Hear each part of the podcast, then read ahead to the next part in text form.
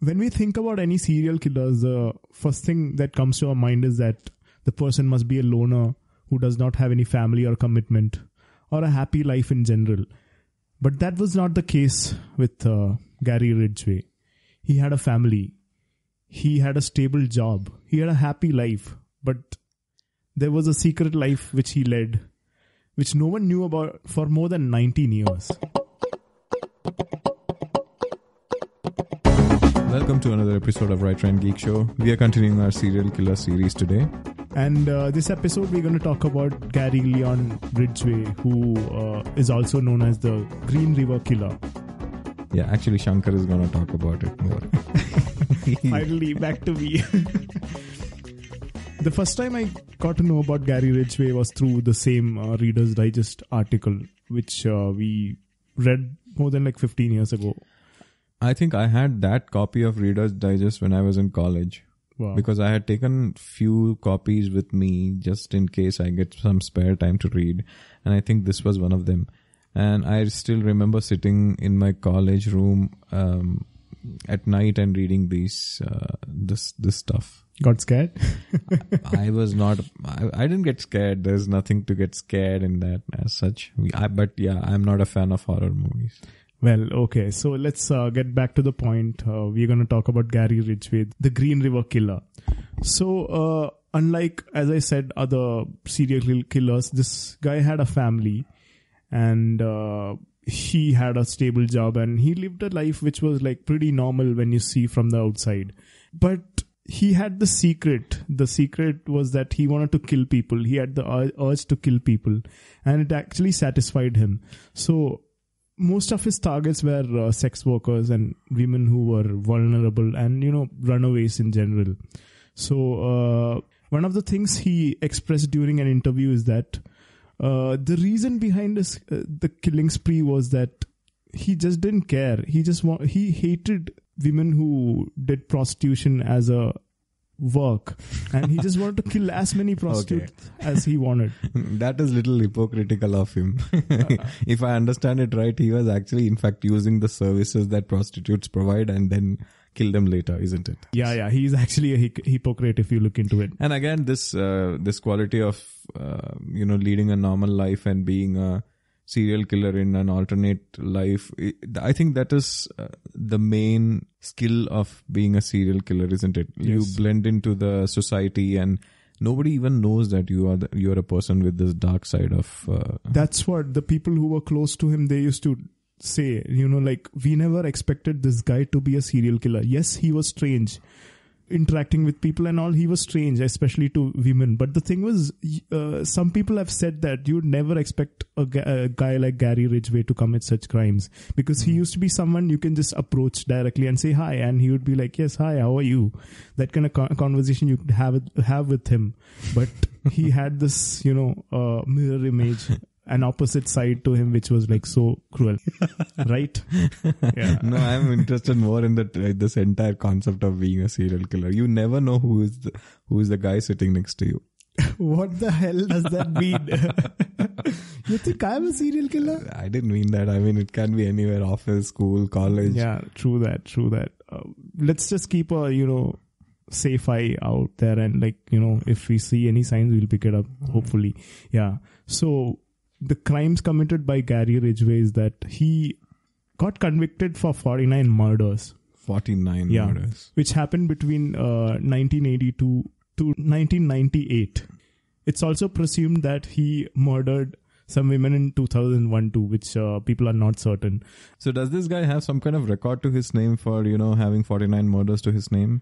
Uh, I'm not sure about that. Maybe he, he does have, but the thing is, think about killing like 49 people in a lifetime, like one person killing 49 people and getting convicted for that. Hmm. But the thing is, act- the actual thing is that he has al- uh, already confessed for 71 murders.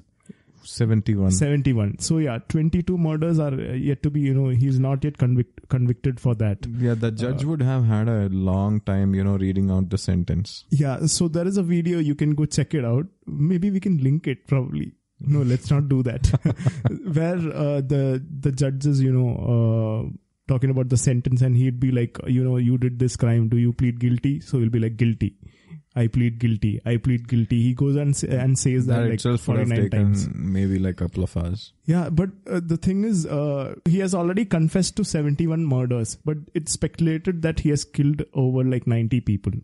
So the actual number which is proved is like 49, and uh, he has con- uh, confessed to 71 murders, but uh, there is also a speculation that he has killed more than 90 people. So when he says 71 murders, does he give the names of them or he's just say giving out a number just like that? See, uh, of course, when the number is like so huge, you wouldn't you wouldn't be able to remember So- everyone. You know. hmm Yeah. I, I, I am just thinking whether he's just trying to show off, like, you know, saying that I've killed more people than you can actually find out. Uh, It can be, right? It's just satisfying his ego, saying, telling the authorities that, you know, you have found out uh, 49 cases that I've done, but there are still more which you are not able to clear up. Okay, yeah, I, I get your point, but the thing is, if it, if it was the case of Ted Bundy, I would have you know agreed to you. But this guy, the thing is, uh, he was arrested in two thousand one for the murder of five women. Okay, that's the only evidence the cops had.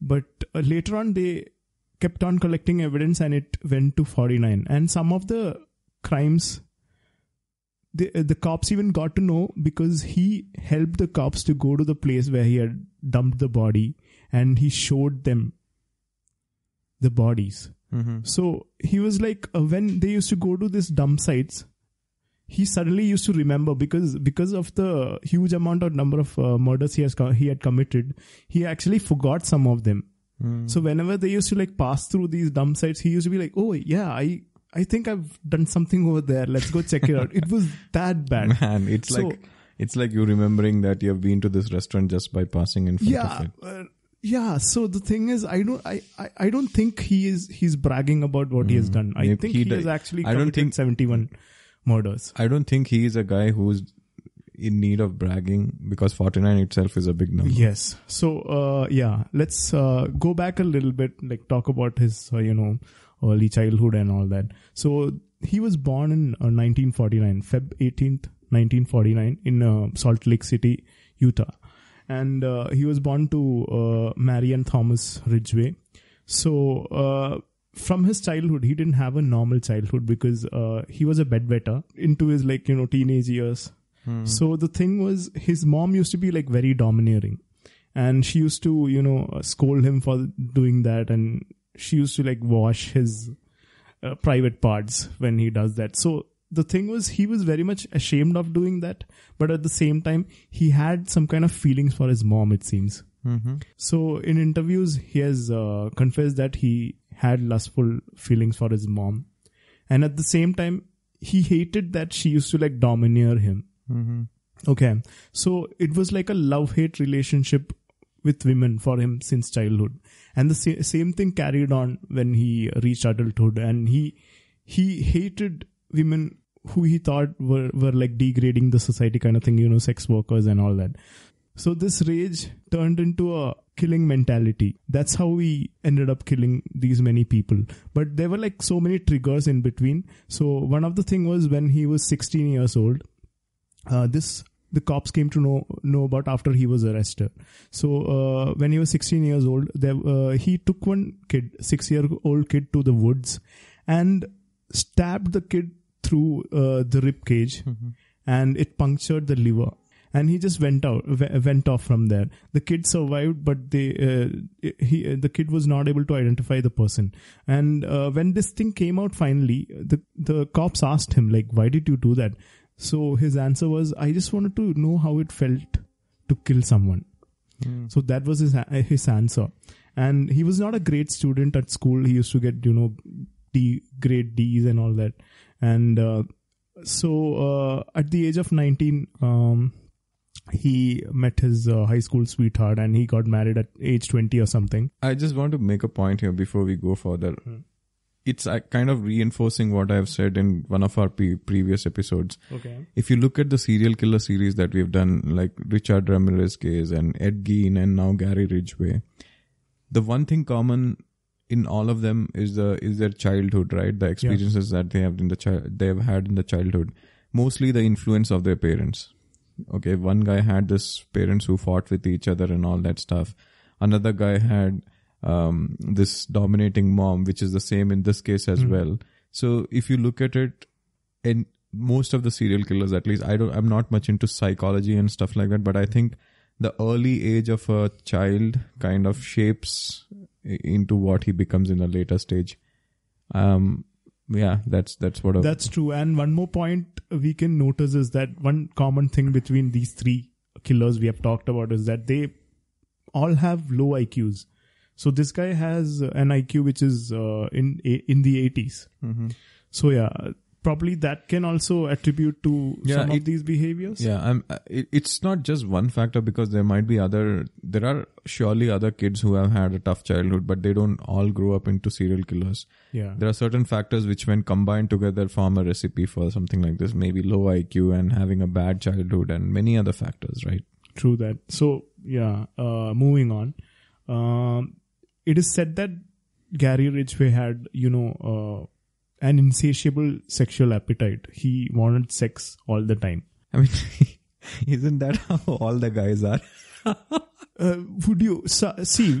We might have that, but I'm the thing is, would you just go around and tell your wife, you know, I wanna, I wanna No. do this thing to you in the park or like in the car in public Park, places? Yes. public places? He used to do that with all his three wives. He used to be like very sexually active and demanded sex.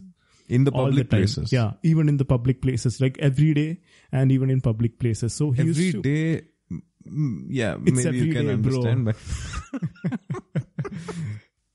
but in public places, seriously, I don't know, man. that Seriously, is sick. I mean, this guy's sick. yeah. So uh, after he got married at the age of twenty, um, he joined the navy, and he was shipped to Vietnam. So He joined the navy and he was shipped to. yeah, because you know, That's funny to think uh, because shipped is mostly associated with with when you buy stuff from Amazon. well, you can't consider him to be a human. You know, he's an animal. He's a animal. kind of commodity, yeah. is it? Yeah, kind of. Yeah. So he was uh, there in Vietnam for two years and he worked in a supply ship and saw active combat for Mhm. two years. At the same time, uh, to keep his uh, sexual, you know, appetite active, he Mhm. used to uh, use the services of sex workers Where in Vietnam? in Vietnam. And the thing Oh, is, was he- that allowed for the military there? I mean, they would have done. you you heard about what Ramirez's uh, what is that cousin Yeah. someone did Oh, yeah. right? So I don't yeah, think they course. need to even take service. They were doing the service themselves. So uh, he used to actively take the service of uh, sex wo- workers, and one thing uh, was that he never used to use protection. so So you're telling me, like Genghis Khan, he has a lot of descendants somewhere in Vietnam? I don't know. Probably he might have. It's a bad thing anyway. Yeah. Yeah, we don't need more people like him Yeah. with his DNA. So uh, while doing this, he caught uh, gonorrhea. Hmm. And he was very much, you know, angry about it, but still he continued having sex Come without on, protection. dude. Once you learn that Yeah. it is unprotected, then you should you should learn from your uh, experiences. yeah. So this was from like seventy. that kind of proves his IQ point. I mean, I know, right? I know. So this was from 70 to 72. And when he came back, he got to know that his first wife, his uh, like uh, school sweetheart, high school sweetheart had cheated on him and they divorced. but, karma. yeah. But, but still this guy had like super, you know, uh, his, he, he needed to feed, feed his uh, appetite. So, uh, he was not the, the kind of man who could live without a woman. And uh, soon enough, he was in a relationship with this soon to be second wife. And they got married soon enough. So this was in the 70s. And uh, it is said that they had a happy married life till his first baby, Matthew, was born. Once Matthew was born, he was, he did not have much access to her, you know. And uh, he used to get frustrated because he was not able to get sex uh, whenever he wanted. He was working at this uh, truck painting company called Kenworth Truck Factory, and uh, he had uh, left Navy at that point of time, and uh, he was available most of the time, but she was not because of his baby. And you know what? I have. I was just remembering few things that you know, a few of my friends and colleagues they who are married they discuss about the same thing. They say once the baby comes, you know what? It's a dry spell for quite a long time. Keep an eye on them. you don't know what they'll do. No, they are pretty harmless people. No, I'm just kidding. I'm just kidding. So this happened, and uh, what resulted is that he became more aggressive. So his idea of foreplay changed from you know the usual stuff to choking his wife. oh man. Yeah. So what happened was she divorced him, and this was one of the trigger point which led him to commit all these murders. So they divorced in 1981, and the killing spree started in 1982. So that means uh, he was basically trying to satisfy his uh, sexual appetite. So his basis for all his killing was that. Yeah. Is that how it is? And the thing was, uh, while married to his second wife, he turned pretty religious, and uh, he used to read Bible every day and uh, Wow. loathe sex workers. At the same time, when he was taking the services of sex workers, one thing you should know is that even while he was married, he used to take their, uh, you know, services. So he used to cheat on his wives anyway. Yeah, all the which time. is again not in favor of religion, right? yeah, and uh, This is interesting because you know mostly when people talk about these kind of things, um, if you take Richard Ramirez's case, he was a Satanist, is what he claimed. Hmm. So some people blame it on that, saying that okay, if you're an atheist or you're a Satanist, these kind of things, demonic possession happen in your head and you start doing things. But this guy is a religious guy. I know. See, so the thing was, uh, what people like, what uh, the psychologists are saying is that probably he was too religious. So because of that, he hated uh, women who uh, offered sex for money, and uh, at the same time, his sexual appetite was like too high that he couldn't stop getting their services. Yeah, So- that's a very screwed yeah, up mind. and he used to read Bible every day, go like door to door and like preach. He used to do all that. At the same time, he used to take uh, services from sex sex workers. well, And uh, so the murder spree happened from uh, started from 1982. So what he used to do was that like uh, the murders used to happen at Seattle, you know, uh, Washington, that area. Seattle. that entire uh, uh, state is like a gloomy state. It's always raining and it's dark. You remember Twilight movie? Oh yeah. Accidentally, we watched the first should part. Should we go back to? That that happens in Seattle. You have seen how the oh yeah, is. that's Seattle. Yeah. It's like so gloomy every time, like raining and all that. exactly. Okay. Yeah. So uh, he used to pick up uh, women from you know the South Pacific Highway uh, by baiting them uh, with his with the pictures of his son. When this you was later. Later. when you pause, put a pause there. I was just imagining something else. uh, okay. anyway, move on. I didn't get that. Probably after we are done, you should tell me. yeah. So la- this was like, like later into the you know killing thing because uh, once the killing spree started, you know, women were started becoming more uh, aware of this thing and were like very much careful. Hmm. But then he'd show you know like uh, open his wallet and be like you know Yeah, this is what I was talking about. So when you said it something like you said something like this, he would uh, bait the females by showing him his. Oh, okay, so you put a pause there. So I was like, okay, what? Oh, they have huge hearts. Yeah, yeah, so he used to show the picture of his son and gain their trust. See, any uh, women would be like, you know, he's got a son, he's got a family, Mm-hmm. he just wants sex, so uh, it's it's okay to go with him. hey, that See- sounds a little creepy, see, isn't it? He he would go by the line like, you know, my life is not that great. Uh-huh. I'm not having a Oh, good sex life got or it. something, or I am divorced. Um, I have a son, I'm divorced, so I'm not getting what I want. So this is why I'm like, so he gains trust like that. Mm-hmm. He should take them to uh, some secluded place, his home, or even, you know, do the deed in the truck. And after raping them, he would like choke them from behind. He, he would use his, his arm to choke them from behind and kill them. And what he used to do is like he dumped the body in the Green River. oh, that's why the name. That's Green why the name Green River Killer. killer came up. And uh, so uh, in the first month, he killed two people. July uh, 1982. And in the second month, he killed five women. It was going at an alarming rate. And uh, one uh, one day, uh, someone who was like passing through the river found like a mannequin underwater with hands stretched out. And they reported the cops and they came and saw that it was not actually a mannequin.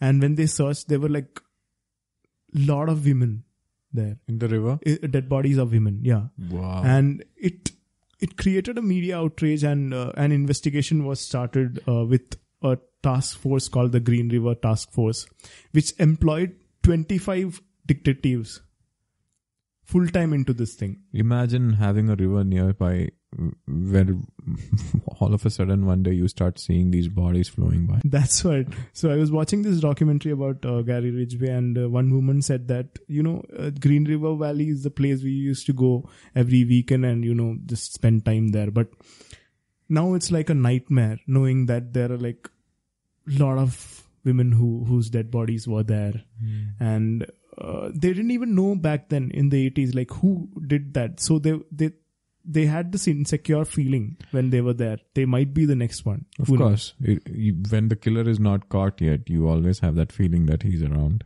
Hmm. and you might be the next one. Yeah. So after killing them, what he used to do is that he used to lay the cops in different positions, like fashionable positions. They used to he used to get them naked and like uh, place them together, most of the bodies, so that he can come back later and have sex with it. Necrophilia. Yes. So, So, you said bodies. That does it mean that every victim he used to save their bodies somewhere? he used to dump it somewhere Mm-hmm. most of the time not the first few which he dumped it in the river later on when he wanted to be like you know i don't want to kill uh, more people because i'd get caught he had this idea if i con- constantly kill people i'd get caught so what he used to do that kill someone place them somewhere and uh, come back whenever he needs So he's becoming more sicker and sicker the more you're describing Yes. things about him. He's Yes. turned into necrophilia now. Because uh, the cops when they found some of the bodies they didn't have a clear idea if he was actually doing it. And you know who was the person who uh, gave them an insight into this? Like he might be coming back to have sex with the cops. Well, um, only a devil can understand another devil, I suppose. exactly so uh, the task force the green river task force had had uh, officers such as uh, dave reichert and uh, robert keppel so they got a letter and uh, it was from ted bundy Well, uh, we have not discussed him yet in this uh, podcast, but in case we do, that might be the most difficult episode for everybody Yeah, to listen. See, the thing is, I'm pretty sure we'll do it. And uh, if you don't know who he, he all, uh, if you already don't know who he is, he's one of the most prolific serial killers of this time. The task force got a letter from another serial killer saying that you know uh, I might be able to help you guys. So they did not have any leads. They had to take this. So for two days, they sat down and had a chat with um, Ted Bundy, and uh, he told them that the psychology might be like you know uh, he might be leaving them there so that he can come back and uh, have sex with the cops. Uh, most of the times when the cops found the body, it was so deteriorated. They used to find it after months because he used to hide it properly in secluded places, and he used to do uh, like put gum, gums, chewing gums, and uh, cigarette butts and other materials which were belonging to someone else, so that they couldn't trace it back to him. So Gary Ridgway was like very, very cunning in that aspect. So one of the uh, solutions which Ted Bundy suggested was that, was that if you could find a fresh body, don't take it off. Leave it there, stake out that place, and probably he'll come back, and that might be the best chance for you to catch him. So, So fresh body in the sense in case a murder happens again. Yeah. near the Green River. Yeah. So, uh, yeah, one more thing he used to do that uh, do was uh, after dumping some bodies in the river, first few bo- bodies, he started placing it somewhere else, and uh, so that he could confuse the cops. Sometimes he used to take the bodies and dump it at Portland, Oregon, which is like a little It's far a- away. It's the next state. Yeah, It's- but it's, it's still a little below, far away. yeah. So that you know, uh, the cops would be like, you know, it's not uh, the same killer. Probably there is another serial killer on on the loose. So uh, unlike the others, he's tried uh, cleverly to cover his tracks. Yes. So uh, he and uh, Ted Bundy actually have like almost like similar kind of personality when you think about it. So Ted Bundy was actually able to figure out his uh, necrophilic habits and all that. But the thing was, uh, they couldn't find a proper fresh grave, and it actually didn't help help help them. So uh, by uh, 90, late 1980s, the case went cold. But in between, there were like so many close calls where Gary Ridgway was almost caught, but because of the technology which was used there and uh, the improper, you know, treatment of things, he escaped. So uh, Gary Ridgway was arrested in 1982 and 2001 for prostitution charges. So they already had uh, his uh, records in the da- database. Okay, he was actually one of the suspects as a Green River killer uh, by 1983 because a witness was able to give the uh, cops a sketch of the person who was there with the woman who was killed later on. Okay. So they had a sketch and it was like almost a match with the mugshot which they had of Gary Ridgway. And they called him in and they even uh, had a search warrant and went to his home, but was not able to find anything in relation to the crimes. So uh, he escaped. And uh, again in 1987, he was called again. And uh, his uh, saliva and hair samples were collected. But because there was no proper dna methods to find uh, like connect things it was also useless. And another this was one of the major close calls. In 1984 he was uh, he underwent a poly- polygraph test. But he passed. Wow. yeah I don't understand polygraph test. I think, uh, I mean, there have been many instances where it has See, failed. It's not a foolproof method of uh, Yes. extracting. See, uh, okay, so I searched about it a little more, and uh, there were like two reasons for this to happen. One was that uh, the FBI later on studied the records of this polygraph test and uh, said that they had actually he had actually failed the test, but they were not able to find it out. And another psychologist who had studied Gary Ridgway said that you fail a polygraph test if you feel guilty. Mhm. And he says that Gary Ridgway was not the kind of person who had any guilty feelings about the crimes he had committed. Okay, so that means if in your conscious mind you don't feel that you have done something wrong, then you're gonna pass the polygraph test. That's what he, he's saying. I I don't find this conclusive. or but, rather, you know- what I meant to say was a polygraph will be failed by you. Yeah, yeah, yeah, yeah, yeah. So I don't find this conclusive, but the, these are the two re, uh, two reasons I find that he might have passed the polygraph test. So yeah, the case went cold, and uh, the twenty five from twenty five uh, active de- detectives full time working on this job, uh, it went to two and then one.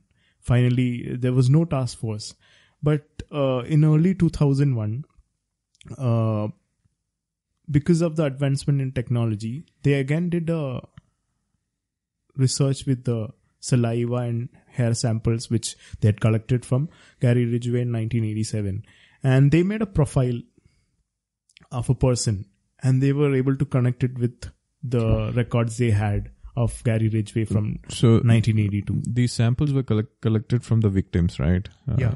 In 87, Yeah, not from. uh, the the the the the saliva and hair samples were collected directly from uh, Gary Ridgway How how is that possible? because he was a suspect. Oh, okay, Yeah, got it. and they were able to connect it with the uh, like DNA samples which were there in the you know uh, clothes and other stuff which were there with the uh, victims, and they had an arrest warrant. They went there on November thirtieth, two thousand one. They arrested, apprehended uh, Gary Ridgway, and they said that you know you're arrested. You, we are arresting you uh, for the murder of five women at the Green River Valley and uh, his reaction was okay. He just said okay. Hmm. And while on the way to the police station, what he said was, uh, "What are you guys gonna do with my truck?" That's all he was worried about. Yeah. So that was his reaction. One more technological thing which helped was uh, there were like some paint samples which were found in the ligatures. So yeah, one point I missed was he used to strangle uh, his victims earlier with his ha- hand. He used to do that, but later on he found that if he strangles the victims with his hand, they might you know inflict some uh, wounds or something, and people might get suspicious. So then he started using ligatures, like rope or like some shoelace or something to strangle them. So one of these uh, ligature had this paint samples and one of the bra which the victim was wearing had this paint samples and it was not an ordinary paint uh, it is something which is specifically used to like paint trucks and uh, they were able to figure out it's the same paint which was used in uh, kenworth uh, truck factory where gary ridgway worked so they were able to connect three four more murders uh, to gary ridgway through this way and uh, that's why I mentioned his workplace earlier on because it it has some uh, Significance. significance. So he was caught, and there was like total disbelief. His wife, uh, wife, his family, everyone were like, you know, it's not, it's not him. You can't probably possibly blame him. But later on, all the evidence were against him, and uh, the prosecutor wanted him to get death penalty, but um, there was a plea bargain thing arranged for him so that uh, a lot of victims whose fate was not known to uh, their family members could be, you know, figured out. So Gary Ridgway helped the cops to find other dump sites and victims. That's how uh, this from like seven or ten murders it reached to forty nine. So even after he was incarcerated in uh, 2001, there were like a lot of cases, like a few cases which were linked to him later on. So uh, he's currently serving his sentence, life uh, imprisonment with paro- without parole. We have put a monster behind bars after you know like 19 years of not knowing who committed such such atrocities. It's hard to think that such people exist, but it's it it es- escapes me how someone can't care about you know other people's life and just take it in an instance. Well, that might be something that we'll never know the answer for.